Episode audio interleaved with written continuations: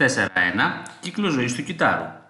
Το χρονικό διάστημα που μεσολαβεί από τη δημιουργία ενός κυτάρου ως τότε που και το ίδιο θα παράγει τους απογόνους του, ονομάζεται κυταρικός κύκλος ή κύκλο ζωής του κυτάρου.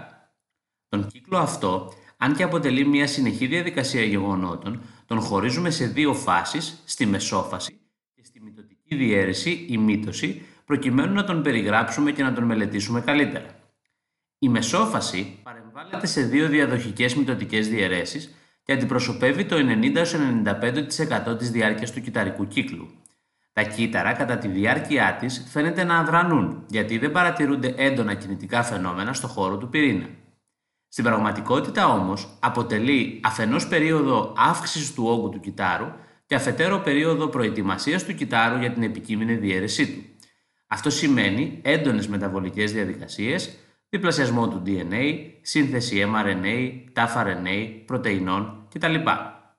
Η μεσόφαση υποδιαιρείται στα στάδια G1, S και G2. Στο στάδιο G1, που είναι το μεγαλύτερο σε διάρκεια, γίνεται η βιοσύνθεση mRNA, tafRNA, ριβοσωμάτων και πρωτεϊνών, δομικών και λειτουργικών. Παράλληλα, εξίσου έντονη είναι και η αναπνοή του κυτάρου ώστε να καλύψει τις αυξημένες ενεργειακές ανάγκες αυτής της περίοδου. Στο στάδιο S, που είναι το μικρότερο σε διάρκεια, γίνεται ο αυτοδιπλασιασμός του γενετικού υλικού. Στο τέλος αυτού του σταδίου, το κύτταρο έχει διπλασιάσει την ποσότητα του γενετικού του υλικού, ενώ τα δύο αντίγραφα που έχουν παραχθεί φέρουν ταυτόσιμες γενετικές πληροφορίες. Το στάδιο G2 είναι μια μεταβατική περίοδος πριν από την έναρξη της μυτοτικής διαίρεσης.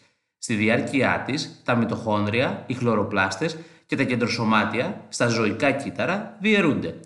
Τα χρωμοσώματα δεν μπορούν ακόμη να γίνουν ορατά ως μεμονωμένες δομές, γιατί η χρωματίνη που τα συνιστά δεν έχει ακόμη συμπυκνωθεί στο μέγιστο βαθμό.